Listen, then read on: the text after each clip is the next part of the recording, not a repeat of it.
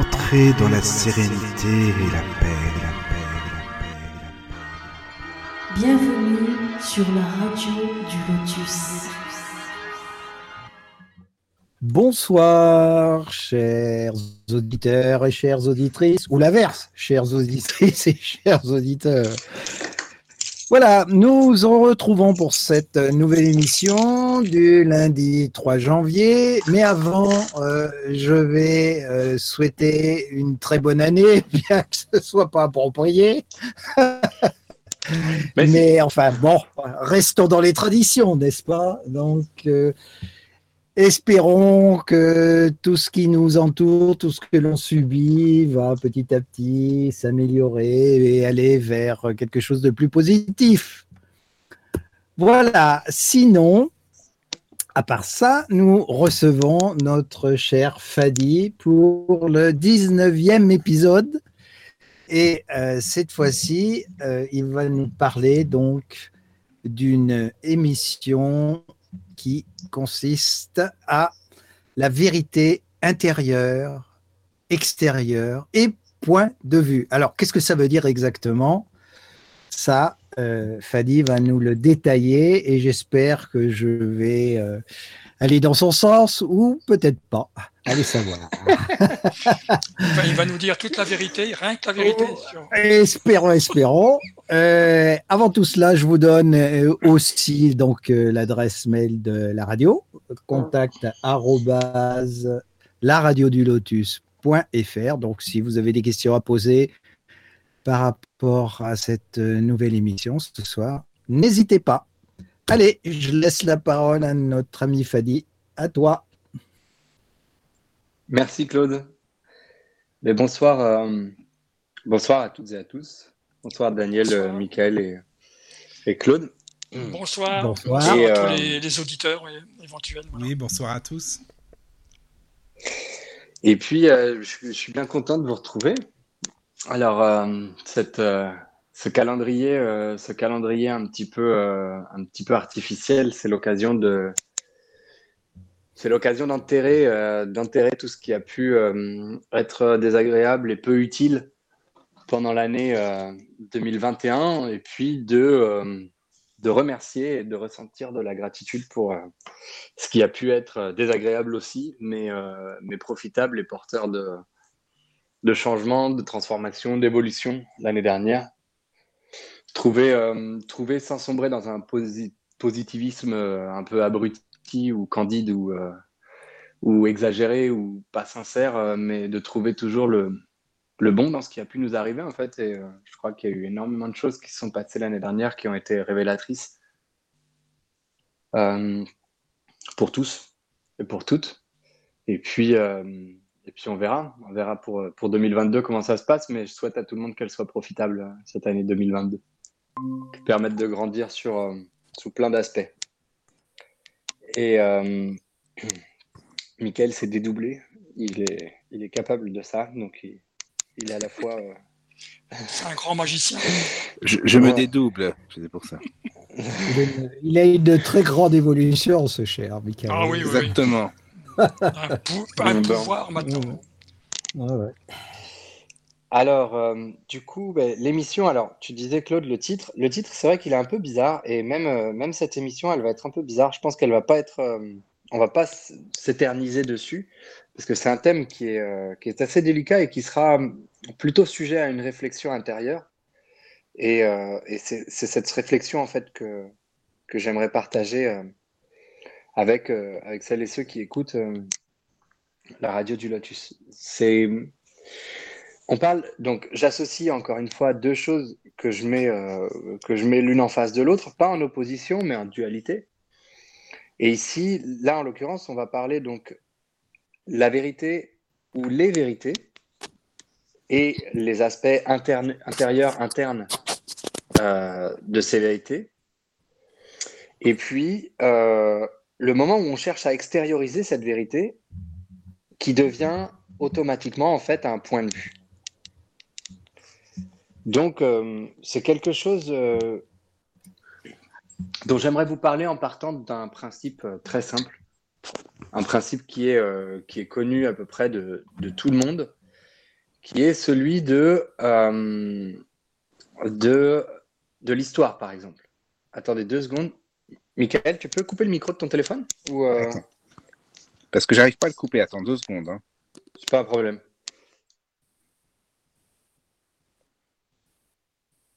Mais c'est bon, impeccable. J'entends plus rien. Donc parmi les euh, parmi les choses que j'aurais que j'aurais citées en fait pour pour démarrer cette émission, c'est euh, et pour comprendre aussi le thème, à savoir euh, la vérité entre guillemets ou les vérités et les mensonges. C'est l'histoire. L'histoire aujourd'hui, on est parfaitement au courant que l'histoire est écrite par les vainqueurs, par ceux qui restent et euh, par ceux qui survivent en fait. Donc euh, pourquoi par les vainqueurs? Parce que lors d'une guerre, finalement, lorsqu'une euh, culture, une population ou une civilisation est, est annihilée, il ne reste en général que le point de vue des, des vainqueurs. Tandis que celui des vaincus, généralement, n'est pas très, très, n'est pas facile à trouver, en fait.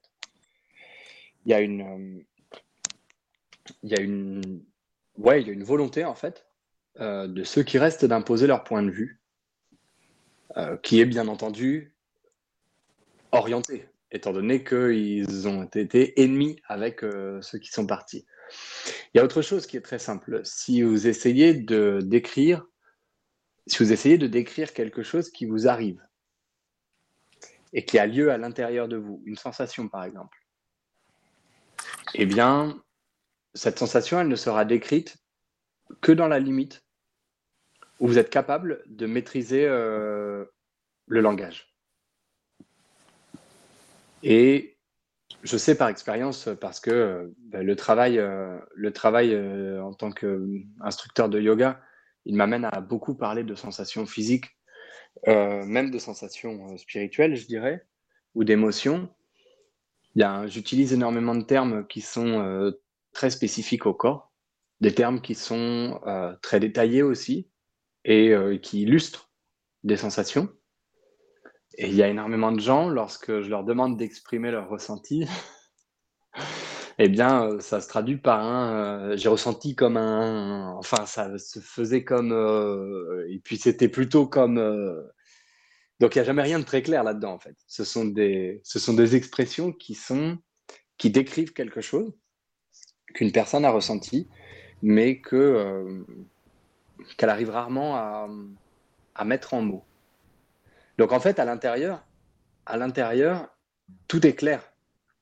Dans son ressenti, les choses sont très claires. Et les perceptions sont des vérités. Sont autant de vérités euh, qu'elles vont être différentes selon chaque personne.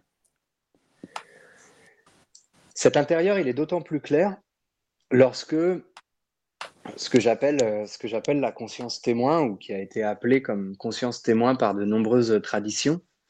Euh, cette conscience témoin est stable quand elle est calme et qu'elle permet d'observer sans trop de difficulté les hauts et les bas les aléas de la personnalité de l'identité et en règle générale à partir du moment où on commence à mettre des mots sur une expérience eh bien, intervient le raconteur d'histoire.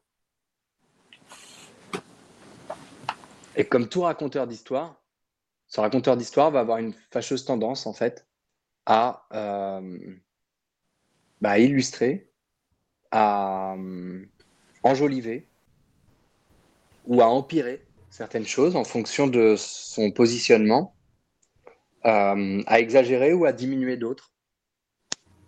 Et à l'instant même où l'on commence à manifester par les mots ou à chercher à exprimer une vérité, eh bien celle-ci est automatiquement, euh, je ne dirais pas pervertie, euh, mais transformée et devient donc un point de vue. Donc en fait, vous pouvez le, constater même, ne serait-ce que lorsque je suis en train d'essayer de vous expliquer le thème de cette émission, euh, c'est pas exactement facile d'articuler ces thèmes de la vérité et des mensonges, ou des vérités et des mensonges. Nous sommes limités par un langage. Ce langage est lui-même limité par des mots et un vocabulaire. Et ces mots sont limités par leur usage. Et donc, du coup, en règle générale, lorsqu'on essaye de traduire une, une, une vérité expérimentée, eh bien, ce sera toujours avec euh, des fautes ou des défauts.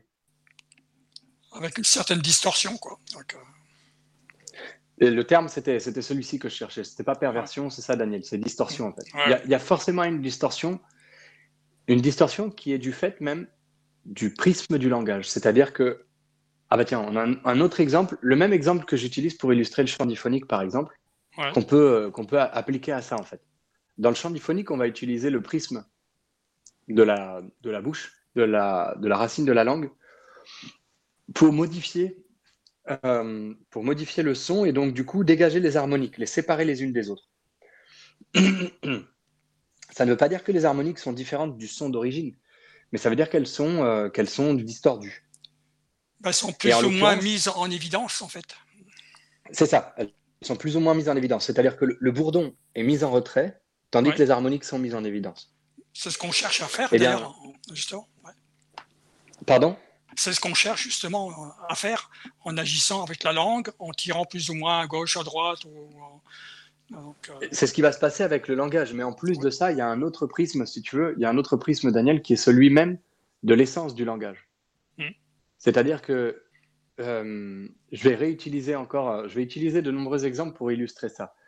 Euh, il y a des études qui ont été menées, par exemple, sur le langage euh, chez, euh, chez des peuplades qui vivent dans un milieu ostensiblement euh, différent du nôtre.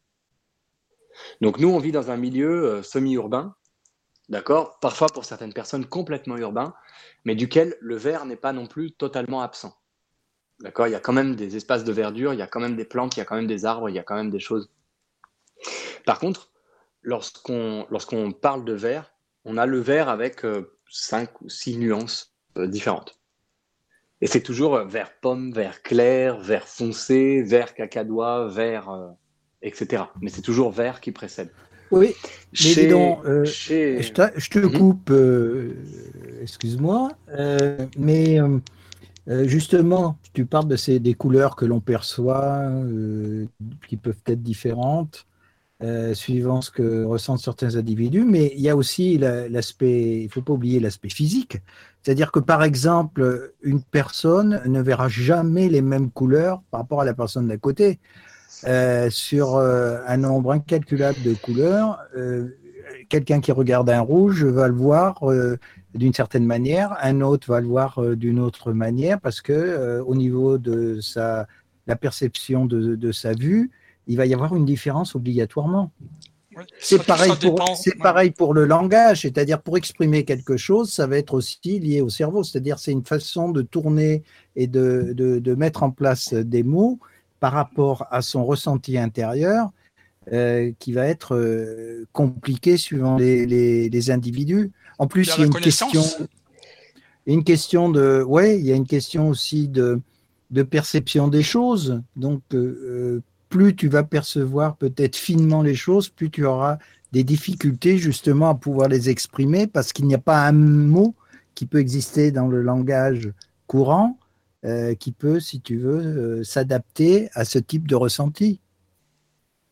Là, là, effectivement, Claude, euh, c'est- pas que tu es allé dans mon sens, c'est que tu, tu viens de clôturer donc euh, l'émission, c'est parfait. mais... mais... mais non, mais effectivement, tu as sauté, tu vois, on, on est allé, on est allé directement au cœur de la problématique en fait. Si tu veux, on est allé au-delà. Alors moi, je, je passais, je- j'allais, j'allais, euh, j'allais évoquer plusieurs étapes pour arriver jusqu'à celle que tu viens de, jusqu'à celle que tu viens de d'énoncer, qui est celle effectivement c'est ce, que- je vous disais, en dedans, tout est clair. En fait, à partir de la conscience témoin et de la sphère de perception, c'est-à-dire on parle de six sens, euh, je, préfère, je préfère utiliser les, sens euh, bouddhistes que, euh, que les cinq sens un peu restreints actuels. Donc dans les, dans les cinq sens, il y a, dans les six sens, on a les cinq sens de perception, euh, la vue, le goût, le toucher, l'odorat et l'ouïe. Mais tu ajoutes la, proprioception. La, non, la- le sixième sens, le sixième sens, c'est le mental chez les bouddhistes. Ah, d'accord, ok. Moi, j'aurais pensé à la, à la, à la proprioception, mais bon, effectivement, dans- pour le Le bouddhisme, ouais, mental, différent. le mental, en fait, va englober, le mental va englober la proprioception, l'interoception. Donc, la proprioception, c'est la, la perception de soi dans l'espace. L'interoception, c'est la perception de l'espace à l'intérieur de soi. Et, et en plus de ça, dans le mental, il y a la possibilité de manifester ce que les sens perçoivent. Que ce soit les sens physiques ou l'intéro la euh, ou la proprioception. Ouais, ouais, Donc en fait, on a, on a là-dedans, on a là-dedans euh, quelque chose de, de très distinct entre ce qui est reçu comme information, ce qui est perçu comme information, et la façon dont ça va être exprimé. C'est exactement le, le- le sujet intérieur-extérieur euh, du jour et de la nuit, de ce qui est vécu dans un instant et dans un autre. Donc en fait, ce qui est vécu à l'intérieur, c'est plutôt lumineux, c'est le jour, entre guillemets, alors que ce qu'on va essayer de manifester à l'extérieur, bien souvent, c'est obscur comme la nuit. C'est-à-dire que, pour reprendre une métaphore chère aux Indiens, notamment dans la tradition de l'Advaita Vedanta, de- du, du non-dualisme, eh bien souvent, on parle du serpent. Et du fait que euh, lors de la pénombre, dans la nuit ou dans le, moment du, crépuscule, lorsqu'on voit une corde euh, enroulée sur elle-même au sol, on pourrait croire que c'est un serpent. Et, lorsqu'on va s'approcher, euh, buter sur la corde, ou alors l'éclairer, se, se rendre compte qu'il ne s'agit pas d'un serpent, mais bien d'une corde. C'est une métaphore qui est utilisée, c'est une analogie qui est très utilisée pour illustrer en fait euh, ce que l'on appelle le monde illusoire, c'est-à-dire ce qui nous entoure, samsara, en tant que réalité non ultime, en tant que réalité conditionnée. Et c'est effectivement ça, c'est conditionné par l'essence de la perception, c'est-à-dire par un aspect purement physique, purement anatomique, qui est constitué d'un certain nombre de cornets et de bâtons, par exemple, dans la pupille, euh, dans la pupille de l'œil, euh, qui est distinct en fonction de chaque être humain. D'accord Pour ne pas dire absent chez les personnes non-voyantes. Ben, disons que pas forcément. Non, on peut avoir les, comment les bâtonnets. C'est-à-dire que l'œil, en fait, la rétine est tapie euh, sur le plan périphérique de ce qu'on appelle des bâtonnets qui reçoivent une longueur d'onde monochrome. Alors, même chez certains individus, c'est pas forcément euh, blanc euh, dégradé de gris jusqu'au noir. C'est parfois, ils voient la, la vie en vert ou, euh, ou autre. Par En contre, rouge. la vie, voilà, en fonction, en fonction de, de- de- des problèmes qu'ont les bâtonnets. Alors, par contre, on a la vision fine hein, qui se trouve au centre de la, de la rétine, qu'on appelle la, la macula. Et là, il y a trois types de, de- on appelle des cônes, qui euh, chacun résonne sur trois longueurs d'onde euh, différentes. Et, le cerveau, le cortex visuel, reconstitue en quelque, en quelque sorte le, la, la colorimétrie, en, en quelque sorte. hein. Voilà. Mhm. Et même, il y a des cas super exceptionnels de- au niveau de la macula. Ils ont un quatrième euh, cône qui leur donne une, une vision encore, euh, je sais pas, j'ai jamais compris d'ailleurs. euh, euh, J'ai connaissance d'une une artiste peintre qui fait des tableaux euh, et euh, ça se voit, paraît-il, au niveau là. Je peux pas, ju- je peux pas en juger hein, étant non voyant, mais euh, effectivement, euh, elle perçoit un peu plus différemment les, les couleurs. hein, voilà. Donc en gros, le, le système de vision. hein, voilà. Ouais, Merci pour l'explication, Daniel, que je salue d'autant plus qu'elle vienne de- qu'elle vienne d'un non-voyant. Et, oui, non, euh, mais et en fait, tu sais, ça- tu ça me- sais, je fais partie d'une d'une association euh, Retina France, et puis donc je suis ça depuis plusieurs décennies euh, grâce au, professeur euh, euh, Sahel qui était à Strasbourg à l'époque. Il nous faisait des, pour l'association, il nous faisait des conseils scientifiques. Donc, tu vois, tout ça, c'est un domaine où je connais un petit peu, quoi. Voilà. D'accord. Mais justement, ça m'amène, tu vois, ça m'amène, Daniel, en fait, ta remarque sur, sur ce que j'allais évoquer avant que, avant que Claude ne, ne, ne parle de la, de la perception, de la perception, en fait, de chaque individu. Mhm. Et ça nous amène sur cette expérience qui a été menée et sur euh, cette, euh, ces notions qu'ils ont découvertes, par exemple, chez des Indiens d'Amazonie ou chez des Inuits. À savoir que euh, des, des tribus amazones disposent de, je crois qu'ils avaient plus de 20 vers différents. C'est-à-dire qu'il y avait plus de 20 mots différents associés à la couleur verte elle-même. Ah ouais.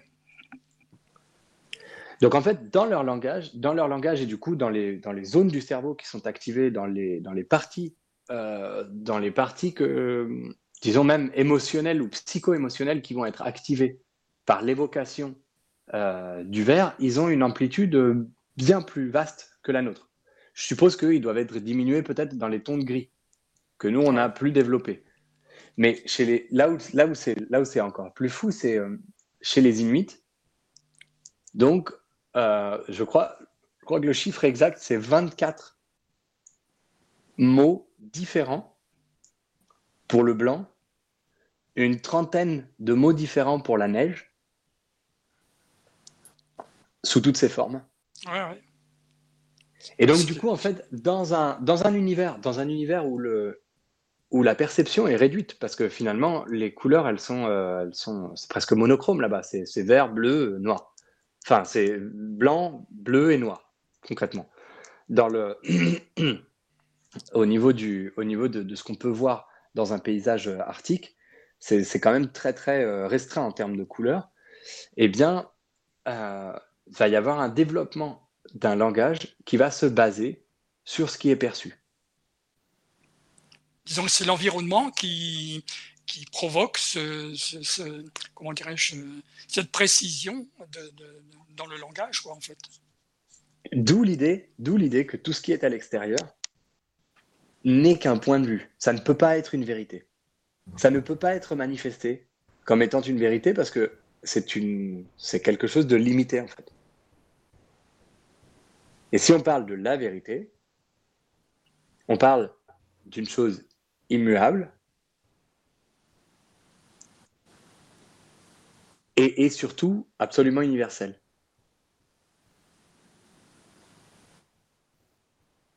Donc c'est quelque chose de fondamentalement, inaccessible par la sphère des sens ou encore par le langage. C'est pour ça que la question que je posais dans l'introduction à à l'émission, c'était peut-on s'exprimer sans confondre? Ben non, parce que mes pauvres amis, vous êtes euh, les premières victimes des confusions que je provoque avec ces émissions euh, depuis, depuis deux ans maintenant. Et vous vous rendez bien compte qu'il y a des choses qui sont qui peuvent, qui peuvent déceler en fait une trace de vérité, mais que cette trace de vérité, elle provient de l'expérimentation de quelqu'un d'autre, et que pour pouvoir la vivre, il faut qu'on l'associe à une expérimentation qui nous est propre. Donc c'est généralement confusant au premier, au premier abord. Et comment est-ce qu'on peut transmettre une expérience en silence? Comment est-ce qu'on peut être expressif en silence? Comment peut-on s'exprimer en silence? Sans utiliser le langage Eh bien, c'est un peu tout le, tout le sujet que j'aimerais aborder. Alors, comme je vous le disais au début, je pense que ça va être une, une émission relativement courte. Et en fait, elle va plutôt se traduire par une, euh, par une pratique qu'on fera ensemble à la fin. Ou, euh, ou aux deux tiers, comme ça on aura le temps de- d'en discuter un petit peu des effets. Euh, donc, après cette histoire sur les, sur les ethnies et leurs différentes euh, perceptions, je voulais aborder. Jusqu'ici, il n'y a pas de questions. euh, J'en profite pour, pour poser. euh, Non, pas de questions, pas d'interruption. euh, Je, je pense. D'accord. Claude, il- Donc, en fait, pardon, Michael, tu disais quoi? Claude Non, et- non, je Claude Émeu Non, non, non, je disais Claude est là, donc il n'y a pas de souci. Normalement, je pense qu'il n'y a pas de mail. Non, non, cas. je me suis pas enfui encore. Non, je suis Non, il n'est pas enfui, il n'est pas enfui, c'est bon. D'accord. Ouais. Pas Donc, de souci. En fait, quand on va parler, quand on va parler d'une, quand on va parler d'une conscience témoin, cette conscience témoin, elle a besoin d'être calme, elle a besoin d'être stable pour nous permettre de percevoir la vérité. Sinon, même, même la vérité intérieure, même nos perceptions vont être déformées par nos sens. De quelle manière est-ce que ça s'illustre? Je vais vous le dire de façon très simple. On va parler euh, on va parler par exemple d'une personne endolorie. Une personne qui est en proie de façon permanente à une douleur chronique va percevoir le monde à travers le prisme de sa douleur.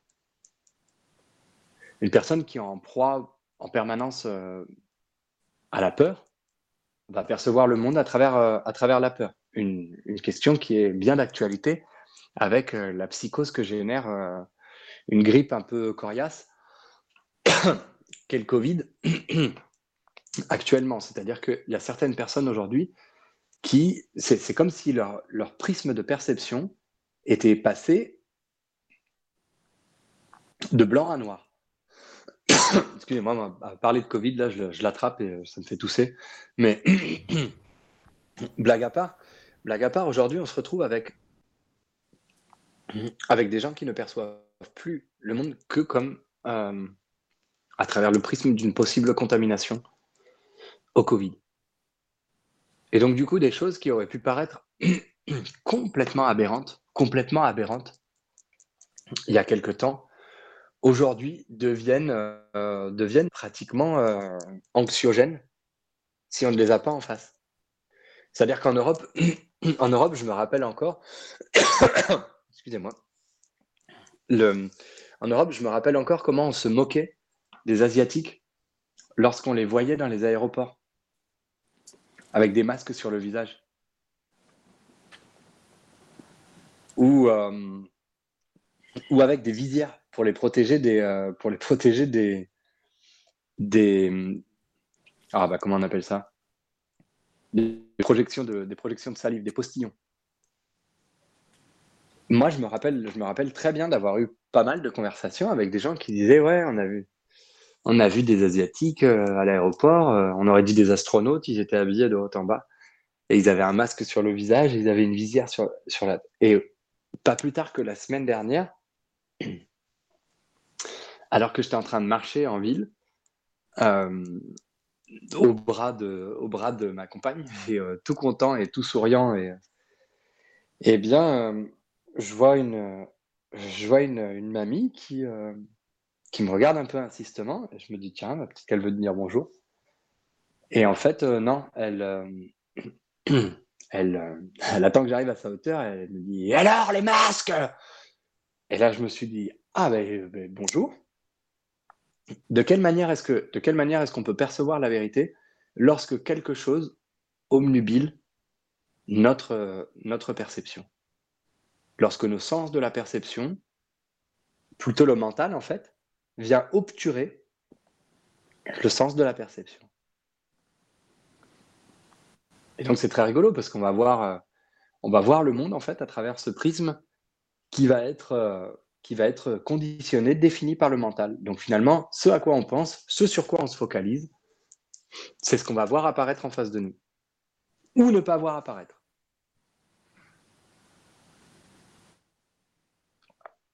Est-ce que, euh, est-ce que. Est-ce que Ouais. je voudrais te poser une question justement Euh, Tu parles Mhm. donc euh, effectivement sur, euh, sur l'aspect euh, physique, hein, donc Mhm. en tant qu'être incarné, voilà nos ressentis, etc. Donc euh, perceptions qui peuvent être différentes et déformées effectivement par le prisme euh, de, de ce qui peut préoccuper euh, l'être humain. Mhm. Mais quand ça se passe à un, à un plan différent, par exemple, euh, je, vais, je vais parler encore des expériences de mort imminente.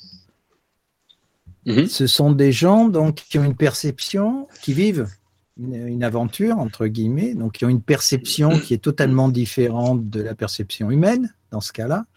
Mhm. Et Oui, habituel. pourtant, voilà, et pourtant, chaque être humain, euh, et ça, bon, euh, c'est raconté dans beaucoup de livres, et euh, il y a des millions de personnes qui ont vécu ce type d'expérience, vivent euh, des choses qui sont totalement différentes d'un individu à l'autre.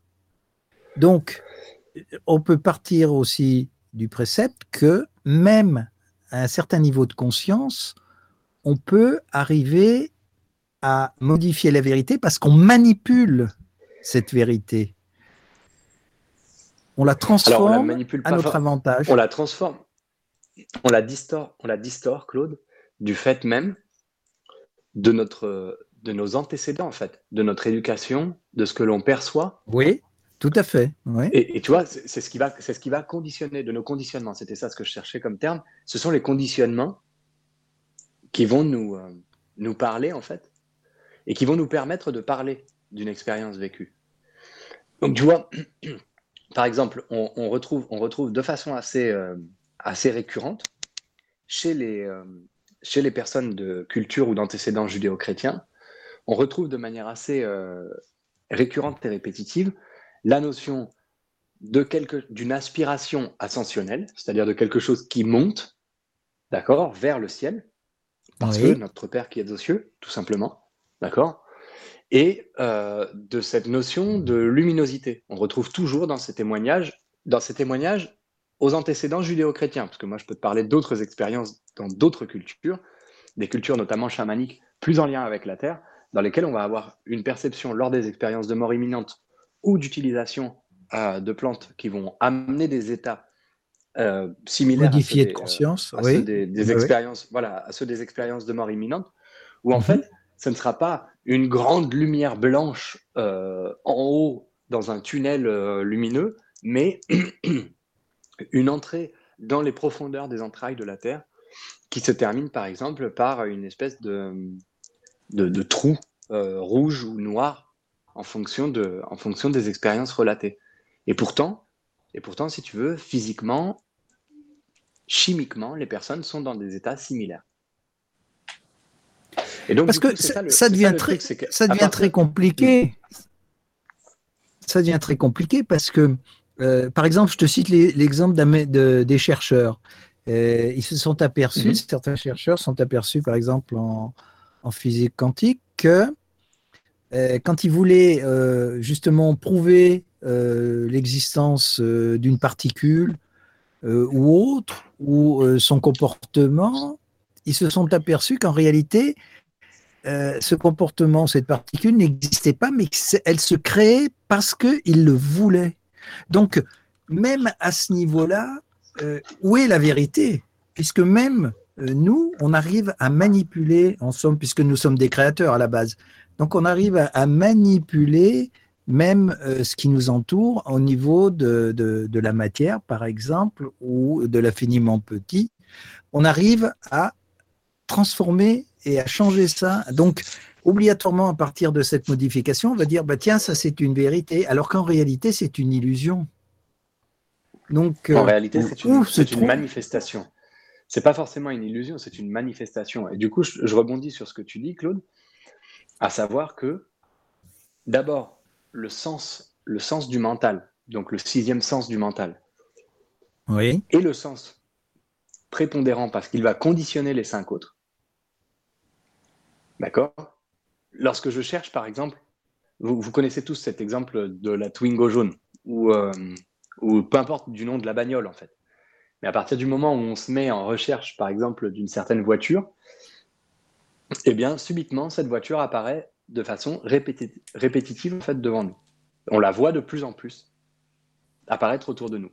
Quand on commence à s'intéresser à un sujet, eh bien, de plus en plus, les personnes qui vont être porteuses d'informations sur, ce sujet vont, se multiplier autour de nous. Or, forcément, c'est pas forcément que les personnes porteuses de ce sujet vont se multiplier autour de nous, mais plutôt que l'attention que nous allons porter ce C'est la sujet focalisation, en fait, euh, que l'on fait. devient exactement. Ah. On focalise, on focalise sur quelque chose, et comme on focalise sur quelque chose, il devient prépondérant, et du coup, on déforme une fois de plus les choses qui sont vécues à l'intérieur par Mais ce biais. que.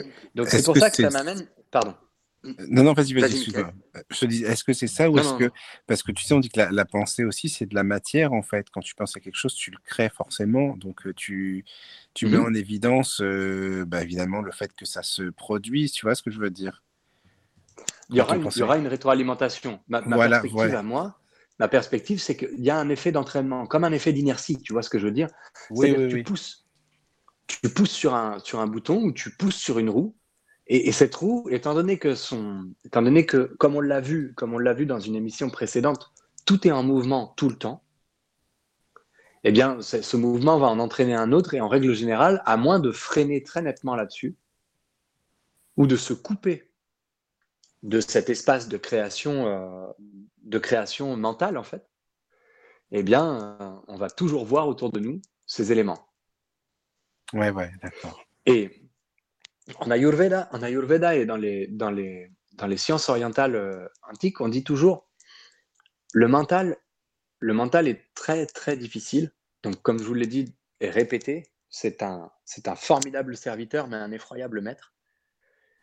Dans le sens où on ne sait jamais si on est en train de tromper le mental ou si le mental est en train de nous tromper. Ouais, ouais, c'est vrai ça. vrai. Donc en fait, on pourrait bien, on pourrait bien vouloir se dire non, je ne veux plus être le jouet euh, de ces perceptions erronées, je ne veux plus être euh, conditionné par, euh, par ce que je suis, qui je suis, comment je suis, mon éducation, la façon dont j'ai grandi, le milieu dans lequel j'évolue, la société dans laquelle je, je, vis, travaille et, et me développe, eh bien, on sera toujours rattrapé par ça. C'est pourquoi j'ai évoqué de la manière la plus neutre possible cette notion de conscience témoin. Et pour que cette conscience témoin, elle puisse prendre le pas sur le mental, on a besoin d'une certaine stabilité, d'un certain calme et d'une certaine concentration, de manière à distinguer ce que le mental est en train de déformer et ce que la réalité du coup va répondre au mental en se déformant elle-même, d'accord, comme un miroir déformant, et ce qui est perçu réellement, ce qui est véritablement en fait euh, ressenti au fond de son être, ce que la conscience témoin perçoit. Alors pour ce faire, j'aimerais bien illustrer ça avec euh, le très bref résumé d'un discours euh, très important en fait du Bouddha qui s'appelle le Satipatthana Sutta, qui est le grand discours sur les quatre points d'attention. Et à partir de ce discours, vous proposez une petite expérience et peut-être la commenter par la suite. Dans, ce, dans sutta, dans ce discours, dans, euh, cet enseignement en fait du Bouddha, il, euh, arrive dans une ville qui est une ville de personnes déjà très évoluées. C'est-à-dire que ce ne sont plus des personnes qui, euh, qui volent, qui pillent, qui mentent, qui tuent, qui euh, envient leurs voisins. C'est un, un endroit, en fait, c'est une ville dans laquelle la, le développement spirituel et, euh, et la réalisation de soi est très important. Et donc, du coup, ce sont des gens qui respectent des principes de base comme la non-violence, la véracité, le, le, la non-mésappropriation, la chasteté. La chasteté, c'est-à-dire la modération dans certains, dans certains principes de vie. D'accord Une modération, euh, une modération et une tempérance importante. Et, euh, et, puis, euh, et puis, donc, en, en commençant son discours, il leur dit quels sont les quatre grands points d'attention?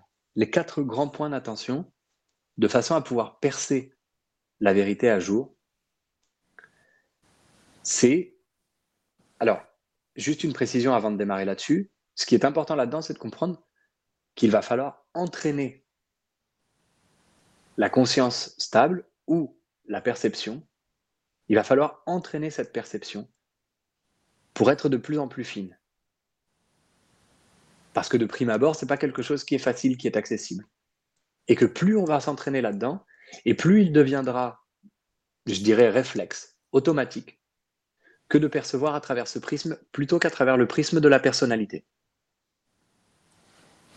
Du raconteur d'histoire, comme je vous disais. Les quatre points d'attention fondamentaux, c'est le corps dans le corps. Qu'est-ce que je ressens à l'intérieur de moi, à partir de mon corps? Les sensations dans le corps. Donc, il s'agit basiquement de la proprioception et de l'interoception. L'esprit dans l'esprit, c'est-à-dire d'observer les mouvements mentaux et d'observer l'esprit à travers son propre œil. Et enfin, les pensées dans l'esprit. Donc d'observer ce qui se manifeste à l'intérieur de l'esprit, ce qui exprime les mouvements en fait de l'esprit depuis son propre esprit. Voilà les quatre points sur lesquels les pratiquants ou les aspirants à la réalisation sont invités à se focaliser ou à se concentrer. Sur lesquels ils sont invités à se focaliser ou à se concentrer. Pourquoi? Parce qu'à partir de ce moment-là, comme il le dit, euh, comme il le dit dans le discours, concrètement, à partir du moment où tu auras fait ce travail, d'abord c'est un travail qui est très fatigant, et deuxièmement, deuxièmement, c'est un travail qui fait que tu vas très rapidement apprendre à fermer ta gueule. Concrètement, il y aura tellement, ce sera tellement évident que tu, que je perçois le monde en fait. Je vais utiliser le jeu plutôt que le tu. Il sera tellement évident lorsque j'aurai fait ce travail sur ces quatre points d'attention que je perçois le monde à travers un prisme déformé, qui est le prisme du j'aime, j'aime pas, du je veux, je ne veux pas, du j'aimerais, j'aimerais pas, du, euh, on m'a enseigné on ne m'a pas enseigné, qu'en fait, il devient beaucoup plus judicieux et juste de s'exprimer peu, voire de ne pas s'exprimer, pour éviter justement de rajouter encore plus de déformation à la réalité. Donc des, donc des silences judicieux, en fait. des silences qui vont être très judicieux. Et quelque chose qui ne sera pas de l'ordre de la réflexion, parce que dans la réflexion, qu'est-ce qu'on fait? Ben, On est en train de taper avec des barres d'acier sur les mêmes barres d'acier qu'on essaye de redresser. C'est-à-dire qu'on est en train d'utiliser la pensée pour analyser les pensées, ce qui est à peu près aussi absurde que de vouloir euh, nettoyer une eau croupie en lui jetant de l'eau croupie dessus. On, on va essayer d'arrêter l'analyse ou la rationalisation et on va passer dans une phase d'observation, de laquelle, à mesure qu'on apprend à observer, plus on apprend à observer et plus notre recul devient important. Jusqu'à ce qu'à un moment, on est basculé, on est basculé de manière totale dans la conscience témoin et qu'on devienne, bon, euh, à force de travail, qu'on devienne finalement un Bouddha, dans le sens, dans le sens où on est plus l'objet ni le sujet des vicissitudes du samsara.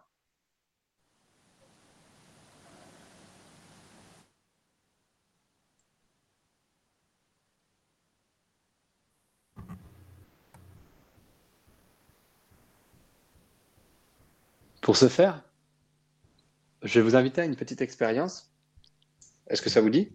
Ah ouais. Oui, oui, vas-y. Oui, bah vas-y. Oui. Toujours intéressant, euh, Fadi. Très bien. Donc, je vais vous inviter à commencer par prendre une ou deux respirations profondes.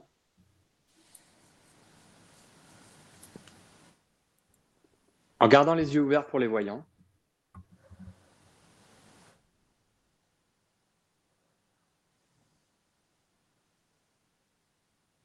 Et au bout de ces quelques respirations profondes, une fois que votre corps est relativement stable, dans une posture où la colonne vertébrale est érigée, sans forcer sur euh, les abdos ni sur le dos,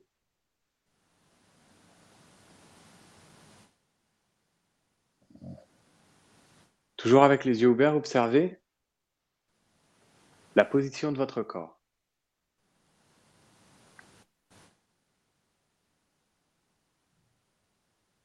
Ressentez comme vous êtes assis. Ressentez les positions des membres du corps par rapport au buste, de la tête par rapport au buste.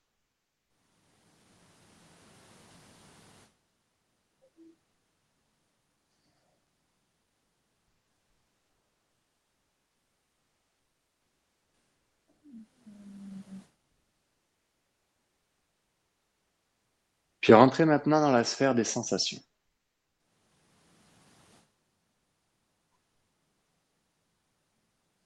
Commençons par l'odorat. Observez l'odeur de l'air qui vous entoure. Et rendez-vous compte que ce qui vous paraît neutre est en fait un mélange extrêmement complexe d'odeurs. Qu'il y ait de l'encens ou des restes de ce que vous avez cuisiné pour le dîner, l'odeur d'un animal autour de vous.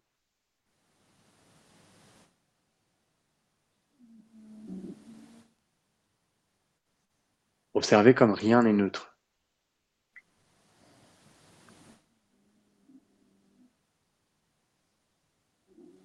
Ressentez maintenant les goûts à l'intérieur de votre bouche.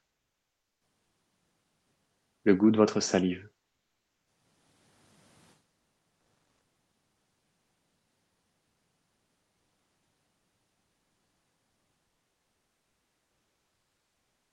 Toujours sans bouger, sans fermer les yeux.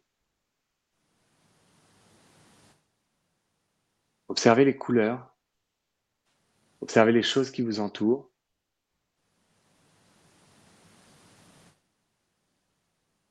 Et décrivez-les mentalement.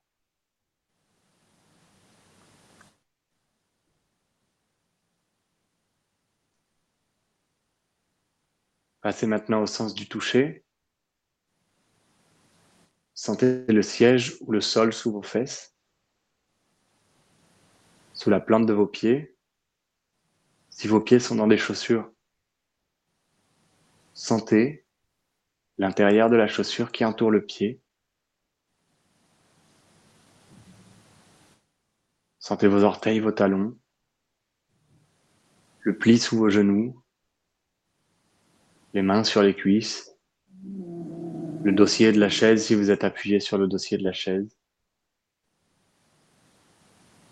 la pression de la gravité sur votre crâne, sur vos épaules.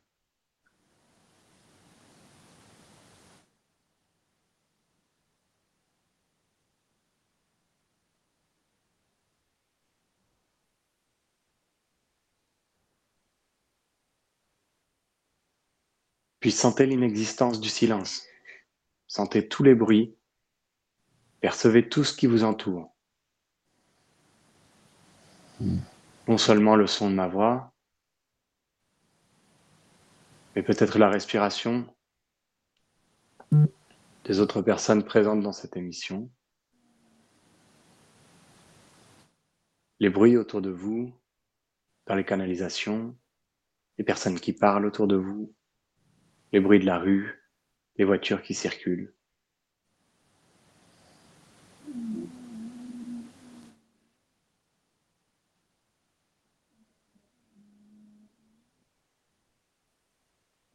Après la sphère des sensations,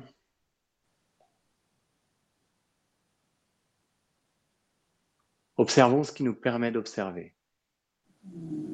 Voilà une phase extrêmement délicate de la pratique. Rendez-vous compte que vous vous rendez compte. C'est une mise en abîme à un seul étage.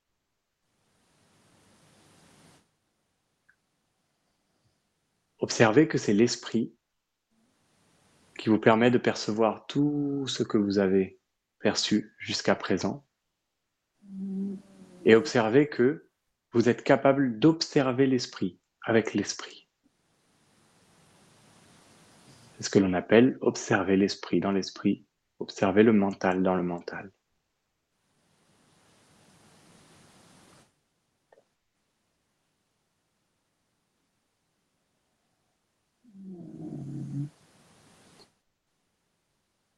Comme une chaussette retournée, vous avez la capacité de voir que vous voyez.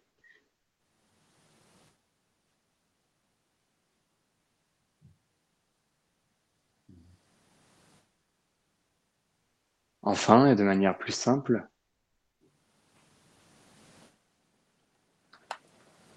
observez maintenant les pensées qui émergent, se déploient, puis disparaissent dans votre esprit. Des pensées qui peuvent être relatives au thème de l'émission de ce soir, et toute forme de pensée.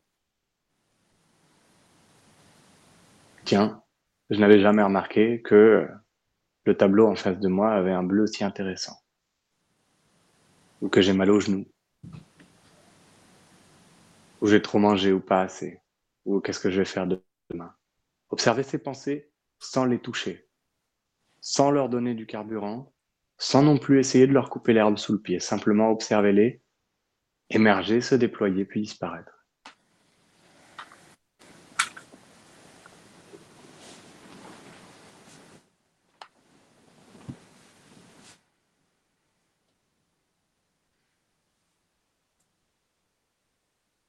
Maintenant, et en guise de conclusion à notre pratique, imaginez-vous en train d'essayer de décrire ce que vous venez de vivre à quelqu'un d'autre. Prenez une grande inspiration.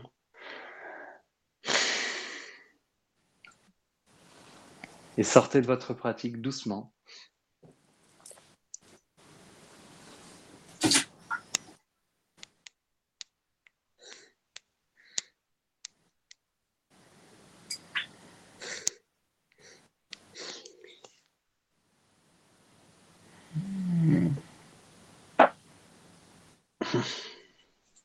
Alors, parmi qui sont encore avec moi dans l'émission, est-ce que vous avez, est-ce que vous avez quelque chose à partager? De mon côté, alors pour moi, c'était un, certain vidage, entre guillemets, je ne sais pas comment dire autrement, de tous ces, côté physique, euh, mental, euh, etc. Bon, c'est vrai, j'ai l'habitude hein, dans le fauteuil, comme on avait parlé des fois une émission, euh, je, laisse, comment dirais-je, redescendre les épaules le plus, bas possible, entre guillemets, et puis après, bon, je m'évade en respirant calmement. Alors, bon, ce qui est plus difficile, par contre, c'est les, pensées. Ça, c'est déjà mm-hmm. un, peu plus délicat. Donc, euh, comme tu dis, ça, ça, va, ça vient, ça, ça, tourne autour et alentour, comme on dit. Et puis, c'est vrai que là, c'est plus difficile à, à stabiliser en, en, quelque sorte ou à ignorer, quoi. Donc, euh, enfin, de mon côté, en tout cas. Donc, euh, bah, moi, ça me fait ça aussi, comme je l'avais dit hein, pour les livres audio, de se concentrer sur une, une pensée. Enfin, c'est ouais, c'est pas facile parce que on navigue de pensée en pensée en fin de compte. Hein. Oui, il y a cette navigation mhm. effectivement. Oui. Alors en, en permanence, alors bon, ça c'est très bien. Je vais, euh, on va. Est-ce que est-ce que vous avez fini votre, enfin ton partage, Daniel? Oui, oui, bien sûr, je vais laisser parler les autres. Et euh, Mika, tu veux dire quelque chose? Oui, non, c'est simplement par rapport à la pensée en fait que bah, je me laisse guider si tu veux, mais en même temps, il y a toujours un truc euh, comme une pensée qui vient, et enfin un truc tout simple, hein, ça peut être n'importe quoi en fait, qui fait qu'on est comme distrait, tu vois ce que je veux dire? Et après, on revient à, ce, mhm. que, euh, à ce où on en était, quoi. C'est plutôt ça en fait, tu vois? D'accord tout cas, le côté physique, pour moi, c'est juste pour terminer pour moi, à la limite, mhm. euh, le côté physique, c'est vrai, bon, là, je me détends facilement, ça, c'est pas, le problème, tu vois. Euh, musculaire, les, les, les, petits défauts de chacun, euh, micro-douleurs ou autres qu'on peut avoir à tout âge d'ailleurs, hein, ou autres mhm. inconvénients physiques, quoi, entre guillemets. Voilà, donc ça, ça va de ce côté-là, c'est pas un souci. Alors en fait, d'abord la notion de pensée, si, vous voulez, elle vient dans, les, espaces physiques, c'est exactement la même chose que ce qui a lieu dans l'espace mental.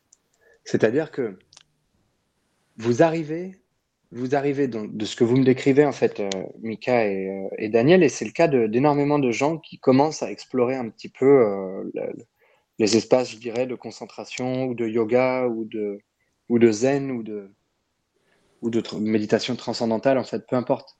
Mais ce dont on se rend compte, c'est que on a une, a grande facilité à assimiler et à accepter euh, la succession infinie de sensations physiques et de postures dans lesquelles le corps peut se trouver. Par contre, on n'arrive pas du tout à accepter que l'esprit est également une succession infinie de postures et de pensées qui l'agitent. Et donc, en fait, on se focalise sur les choses qui bougent en oubliant de se focaliser sur quelque chose qui ne bouge pas.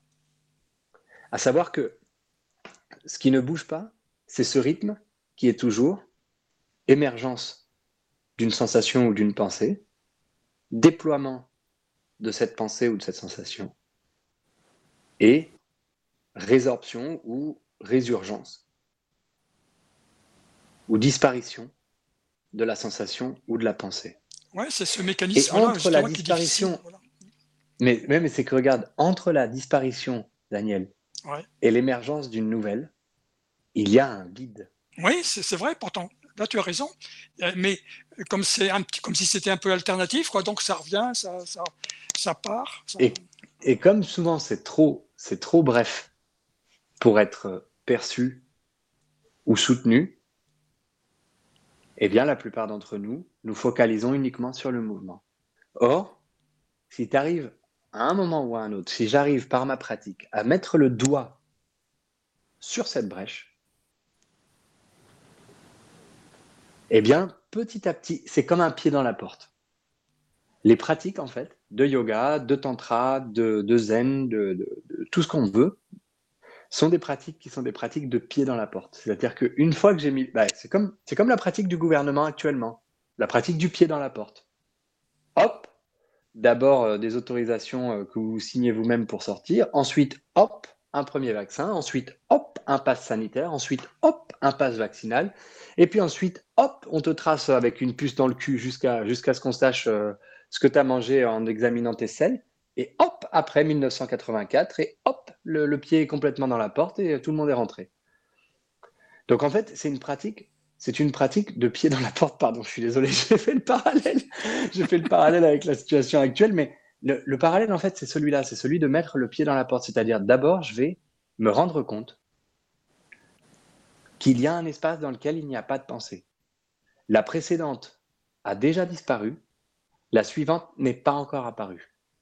Et si j'arrive à mettre le pied dans cette porte, eh ben, petit à petit, je vais pouvoir rentrer dans la conscience témoin, la stabiliser la calmer. Et c'est depuis cet observatoire de la conscience témoin que je vais me rendre compte effectivement, de tous les mouvements et de toutes les pensées. Au lieu d'être comme une coque de noix, ballottée par la tempête de mes sensations et de mes pensées.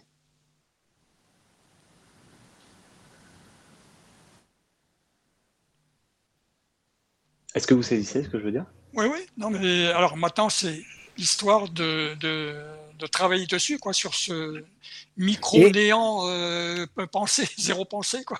Est-ce que tu peux, est-ce que tu peux justement pendant ces, je dirais cette microseconde en somme, euh, faire un arrêt, un arrêt sur le temps?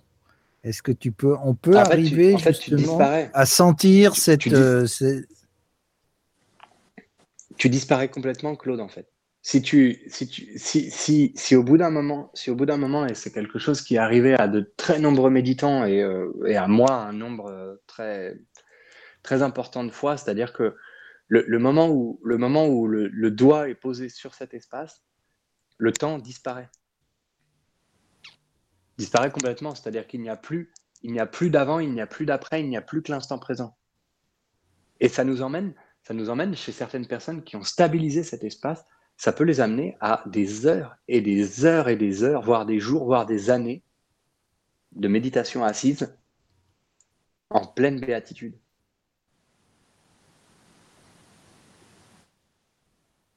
Oui, mais ça se retrouver une, une conscience ailleurs alors Ouais, ça requiert une certaine pratique. Et après, ça nous amène sur la problématique qui est celle que j'avais évoquée dans de nombreuses émissions. Est-ce que c'est fonctionnel? C'est ça la question. Hmm. D'accord? Dans le tantra, on parle souvent de, de Matsyendranath qui, a, qui, est resté, euh, qui est resté en méditation pendant des, euh, des années et des années. Euh, il s'appelle le Seigneur des Poissons parce que c'est un, un yogin qui euh, s'est illuminé euh, et qui mangeait des poissons, notamment crus. Et, et donc, et donc du coup, voilà, cette histoire, euh, cette histoire est souvent utilisée pour, pour, pour illustrer en fait la brèche dans le, dans le temps. Euh, Daniel Odier, mon, mon maître tantra, l'utilise très souvent. C'est-à-dire que, euh, pour vous raconter l'anecdote en, en bref, euh, donc Matsyendranath euh, est assis, est assis au bord de la rivière et, et sa femme Kokananda est, est en train de, de préparer des poissons. Non, ou alors elle, elle a sorti des poissons de la rivière. Et donc, euh, du coup, euh, lui demande de préparer les poissons pour, euh, pour, euh, pour, pour après sa pratique, pour qu'il mange après sa pratique. Et donc, il s'assoit, rentre en méditation, et puis, et puis sort de sa méditation et, et, et retourne vers sa hutte et, et ne sent pas d'odeur de cuisine ni de poisson. Donc, il dit, euh, il dit euh, bah alors, euh, les poissons, pourquoi est-ce qu'on ne les a pas préparés? Et elle lui dit, ah mais j'ai préparé les poissons. J'ai préparé les poissons il y a, il y a je ne sais plus combien de temps, il y a 25 ans. il y a 25 ans, il y a 25 ans, quand tu es rentré en méditation, les poissons étaient préparés. Et, ça, illustre, ça illustre un petit peu la, puissance des samadhis ou la puissance des, euh, absorptions que l'on peut vivre euh, lorsqu'on tombe et qu'on plonge complètement dans ces espaces euh, intemporels que tu décris, Claude. Oui, donc ça veut dire, ça veut dire qu'on fait une brèche dans l'espace-temps euh, auquel on est soumis euh, sur, euh, sur Terre, en somme. C'est marrant parce que ça me, rappelle un, peu- ça me rappelle un peu les Castaneda avec Don Juan qui pratiquaient ce genre de choses, justement, qui, Mhm. qui arrivaient à créer des oui, brèches dans le temps. Notamment, il y avait un exemple très intéressant qui était le, le- une feuille. Il faisait voir à Castaneda une feuille qui tombait d'un arbre. Mhm. Et cette feuille tombée d'un arbre, elle se mettait à tomber, mais de plus en plus doucement, de plus en plus doucement, si tu veux, comme si elle était plus soumise à la gravité. Et il arrivait à reproduire exactement la même scène euh, l'instant suivant. Donc il jouait sur euh, justement sur cet espace et sur ce temps. Donc Mhm. il, crée une, il crée une brèche en somme euh, à ce niveau-là. quoi. Il crée, il crée une brèche. Après, la puissance, la puissance de certains yogis ou de certains chamans, c'est de faire en sorte que, parce qu'on revient sur le thème de la vérité qui nous est propre, c'est de faire en sorte qu'une vérité, une réalité qu'ils vivent eux, euh, soit vécue, palpée ou, euh, ou réalisée par d'autres. Et c'est là où, c'est là où on arrive à, ah, c'est merveilleux, Claude. Tu, vois, on arrive pile à la conclusion là, grâce à toi. Boum. on, on- on arrive à la conclusion que ce, ce travail-là est fait sans manifester, sans parler. C'est un travail qui est fait en silence, à travers la présence. Mais ça veut dire à ce moment-là que la personne qui est avec toi, par exemple, tu es capable de l'emmener. euh, Tu l'embarques. Tu l'embarques, ouais, c'est ça. Tu l'embarques avec Ouais. toi dans cette expérience, en somme. Mhm. Donc là, effectivement, il n'y a plus besoin de parler, il n'y a plus besoin de décrire ou de, de- de ressentir. Tu vis la même, en somme, la même scène, quoi. Exactement. C'est là que, c'est là que dans l'enseignement, dans l'enseignement que je vous ai cité, qui est celui du Satipatthana de, de Bouddha, il exhorte au début les pratiquants à se focaliser uniquement sur la sphère de leur corps, de leurs sensations, de leurs pensées et des pensées qui peuplent leurs pensées, ou de leur mental et des pensées qui les peuplent. Parce qu'après, il est, possible d'aller dans les espaces aliens, c'est-à-dire chez les autres dans le corps des autres, dans les sensations du corps des autres, dans le mental des autres et dans, le, dans les pensées du mental des autres.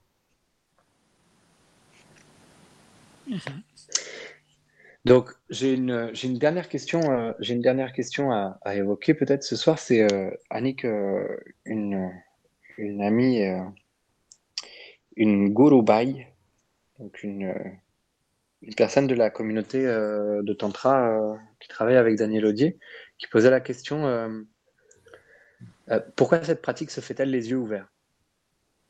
Elle dit Je suis beaucoup plus dans le ressenti quand je ferme les yeux. Alors, effectivement, euh, effectivement, et généralement, quand on ferme les yeux, on est capable de se perdre à l'intérieur de ces sensations. Or, là, là, ce que l'on veut, c'est justement, on ne veut pas, on ne veut pas chanter, on ne veut pas court-circuiter le contact avec la réalité des sens.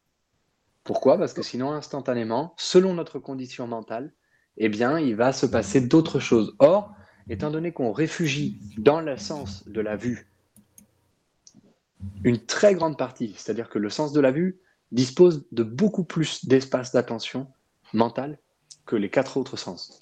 Je crois que c'est 70% hein, donc de l'attention euh, mentale, c'est est- la vision. Quoi. Qui est posé dans la vue ben, Merci pour le chiffre, euh, En, gros, hein, c'est ce que j'ai entendu dans pas mal de, de conférences. hein, en gros. Donc, euh, maintenant, Donc, imaginez, imaginez-vous, imaginez-vous d'abord de se couper de ces 70%.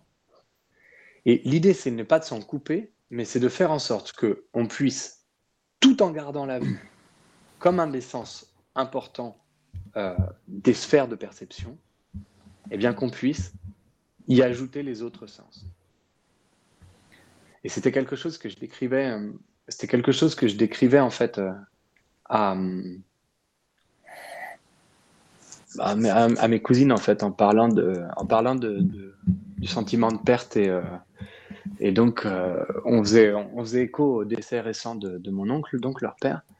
Et en fait je leur disais dans les dans les dans la vérité en fait que je vis actuellement effectivement les émotions et les sensations de tristesse de perte euh, irréparable irrémédiable irréversible qui s'ensuivent de la disparition d'une personne sont sont toujours importantes. Cependant Cependant, si je suis présent ici et maintenant, personne ne disparaît jamais. Les personnes meurent, je peux laisser libre cours en fait à euh, des émotions, de tristesse, de, de condoléances, euh, etc. Mais en même temps, si je reste présent, en fait, tout est toujours, euh, tout est toujours autour de moi.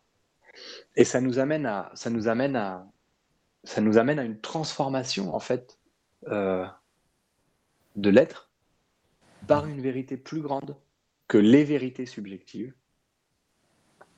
qui est celle du tout est là tout le temps.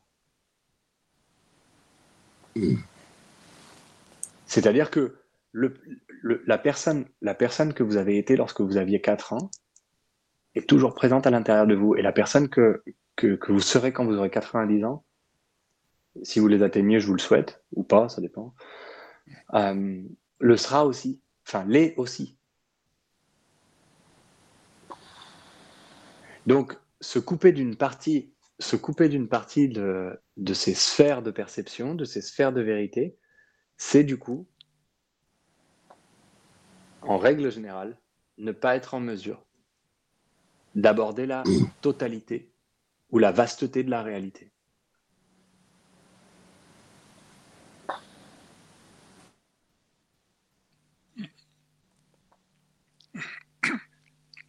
Et c'est lorsqu'on est pleinement présent et que l'on vit cette vérité de manière totale, de manière complètement abandonnée, remise, qu'on est capable de la partager.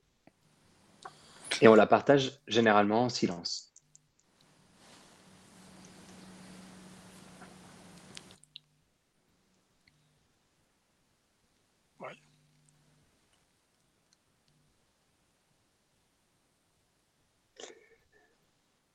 Bon, Mais Fadi, Fadi, excuse-moi, j'ai une question, tu sais, par rapport à ce Mhm. que tu dis là. Les, les personnes qui nous ont quittés, donc ne nous ont pas quittés finalement, puisqu'on est toujours avec eux, ils sont toujours présents, mais euh, Mhm. on les fait vivre à travers nous, en fait, c'est ça que tu veux dire. Euh, en, en y pensant. tant que tu es, étant- tant que tu es, c'est, exactement. En fait, si tu veux, là, souvent c'est interprété de façon romantique, tu vois. Ouais. Mais en fait, de façon, de façon purement rationnelle, Mika, c'est exactement ça. Oui, d'accord. C'est-à-dire que, c'est- c'est-à-dire qu'en fait, ces personnes-là, tant que toi, en tant que percep- percepteur, tu vois. Oui, oui. Tant que toi, en tant que percepteur, tu es capable d'aborder la vérité de la manière la plus vaste possible, Oui. eh bien, effectivement, ces personnes-là n'ont pas disparu. D'accord. Ouais, ouais, je comprends. Les conversations que tu as vécues avec elles, les embrassades, les moments de joie, les moments de tristesse que tu as vécus avec elles ne- n'ont jamais disparu, ne disparaîtront jamais. Oui. Mhm. Ouais, ça, ça m'a toujours fait ça d'ailleurs. hein. Bon, et là, je sais pas, euh, vu euh, mon, mon papa partir, on était très loin, et puis euh, le temps d'arriver, bon, il était trop tard. Mais c'est vrai, j'ai toujours, même pour d'autres personnes d'ailleurs, hein, euh, j'ai toujours la- l'aspect comme si elle était là, comme si, euh, effectivement, comme tu disais, Fadi, euh, ben, ça me rappelle, voilà, euh, quand on avait été à un endroit bien précis, on avait discuté de, de telle ou telle chose. euh, c'est un peu comme ça chez moi Mhm. aussi. Comme je, comme je suppose beaucoup de, de gens aussi, je, je pense. hein. Exactement. Par contre, quand on essaye de partager cet espace-là, quand on essaye de, le- de l'extérioriser, c'est-à-dire de le manifester notamment à travers des mots, Mhm. eh bien c'est là que souvent, soit on passe pour un hurluberlu, soit on passe pour quelqu'un qui vit dans le déni, soit on Ouais, n'arrive pas à s'exprimer, soit on est euh, considéré comme un romantique, soit on est considéré comme quelqu'un qui n'arrive pas à faire le, à franchir le pas, etc., etc. Alors Oh. que pour nous, Oh, c'est oui. un, bon souvenir, c'est quelque chose que- qu'on ne veut pas oublier, surtout- justement. C'est surtout, une vérité en fait, une vérité qui nous est inhérente. Ah oui, voilà. Donc, pour rejoindre, pour rejoindre encore une fois la question, à la fois pour rejoindre et pour, euh, disons, cerner un petit peu, que ce soit les, les, les, les remarques de, de Claude ou, euh, ou celles d'Annick à propos de, à propos de la, de la pratique les yeux ouverts ou du temps, eh bien, lorsqu'on est en mesure d'embrasser pleinement tout ce que l'on perçoit à travers les six sens, mental compris, eh bien, on est en pleine vérité. Dès qu'on commence à manifester quelque chose, à l'exprimer, eh bien, en règle générale, on bascule dans le point de vue. Ah oui, c'est ça, quoi. Mm. D'accord. Mais alors, euh, qu'est-ce que tu fais de la propre existence de la personne qui a disparu? Eh bien, ça, bah, comme, comme je savais que tu allais, allais arriver là-dessus. hein. Enfin, moi, je me suis posé la question aussi. J'ai- bien Celui tu- qui a commuté, Fallait bien que tu m'en mettes une, Claude, quand même. Je Ah possible bah. Obligatoirement, Mais ça c'est encore c'est une normal. fois- Ça, c'est encore une fois, on revient, on revient, Claude, tu vois, sur le sujet, sur la façon, enfin, sur la réponse que j'ai toujours donnée à ces, euh, à ces espaces-là. On verra ça quand on sera mort, en fait. si tu veux, c'est. Ah bah ouais. Ça c'est une réponse de, j'appelle même- ça une réponse de Normand, ça, tu vois. c'est- Ah, mais là, j'y Bah suis, hein, Claude. hein. C'est bon, hein, tu peux y aller. Ah oui, tu y es en- plein Mais non, mais dedans, toi. ce que j'entends, Oui. Ce que j'entends, c'est blague à part, blague à part. Imagine-toi Ouais. si en plus de ça, on n'avait même pas, on n'avait même pas le- le- la possibilité de se délecter de cette surprise à la fin. Ouais, si en plus de ça, on, on- on était au courant de ça, mais ça serait chiant. On se ferait chier. Bah ouais, ouais, c'est vrai que, mais bon, après, euh, c'est vrai qu'on se pose là, on a encore une, on a, on a encore une raison de vivre parce qu'on a une. C'est un point de vue, ça, c'est un point de vue. Ouais, c'est- c'est- Ah bah oui, ça c'est un point de vue. Ouais, Tout à fait. ouais, ouais.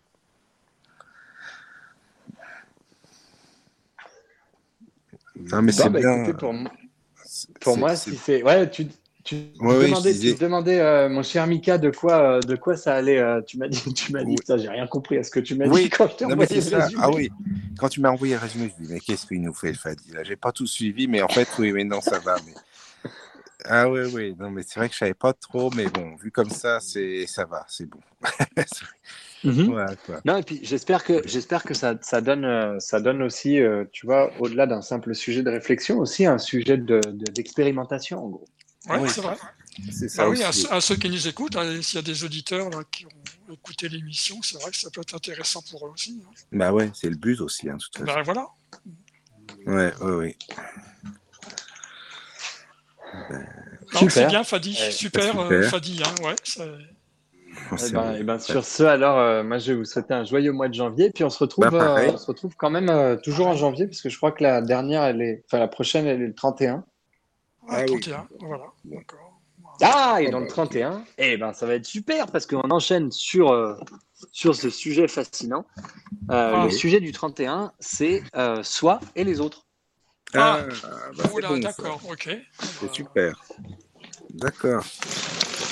Donc ce sera toujours, euh, ce sera toujours et en lien avec, euh, et en lien avec l'actualité, et en lien avec, euh, avec bah, autant de, autant de traditions et de, de pratiques que, que j'ai eu la chance et la grâce de- d'expérimenter ou de Ouais, recevoir. Voilà. Ouais. D'accord. Ah, bah, super. C'est super. Très bien. Merci, Eh bien, merci beaucoup. En bah, tout cas, merci. Fadi. Je m'en vais vous souhaiter une bonne soirée. Bonne Eh soirée, bien, nous Fadi. aussi. Bonne soirée aussi aux auditeurs. Voilà. Merci à Ouais, J'espère- aussi. J'espère qu'ils n'ont pas trop la migraine, mais à part ça. Là, il y a une, il y a une phrase, il y a une phrase sur laquelle, sur laquelle j'aurais bien aimé terminer euh, par rapport à la dernière question que tu as posée, Claude, euh, qui est, euh, je sais plus qui a dit ça. Il a dit la réalité, c'est ce qu'il reste lorsqu'on n'est plus là pour l'apercevoir. Ah, ouais. Bon, là, je crois que je vais avoir. Là, c'est, ça va être la migraine. Enfin, tu, tu- tu vas disserter là-dessus, euh, C'est Claude. bien, c'est bon. ça. Ouais, je pense. Ah, là, c'est pas mal. Ouais, c'est c'est pas mal. Ouais. Bah, merci, les amis. Eh ben, merci à tous. hein. Merci Une à super soirée. Hmm Ouais. Les gros bisous. Très bien. Bonne soirée à tous. Merci. Bonne soirée, Fadi. Entrez dans la sérénité et la paix, la paix, la paix, la paix. Bienvenue sur la radio du Lotus.